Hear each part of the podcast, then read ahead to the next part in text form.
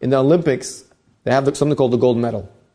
The gold medal is for those who get first place. Now, if you ever look at, you know, on the Olympics, there's like this uh, timer, and it's like a thousandth of a millisecond.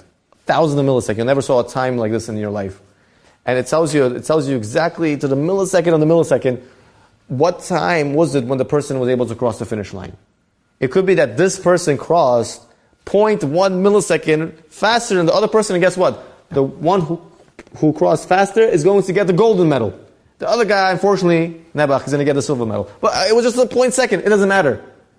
Point second makes all the difference. So the guy with the golden medal is not going to be on all the commercials. And unfortunately, the guy with the silver medal, he becomes, an, uh, a, becomes part of the sanitation department. I don't know. Why? Because it was a point second off. That's how we have to look at the mitzvot.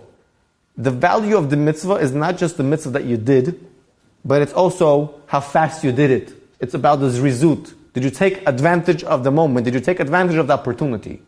So don't sleep and don't procrastinate. Don't squander the moment. If Hashem gave you a mitzvah and you have the ability to do it, we have to take advantage right away.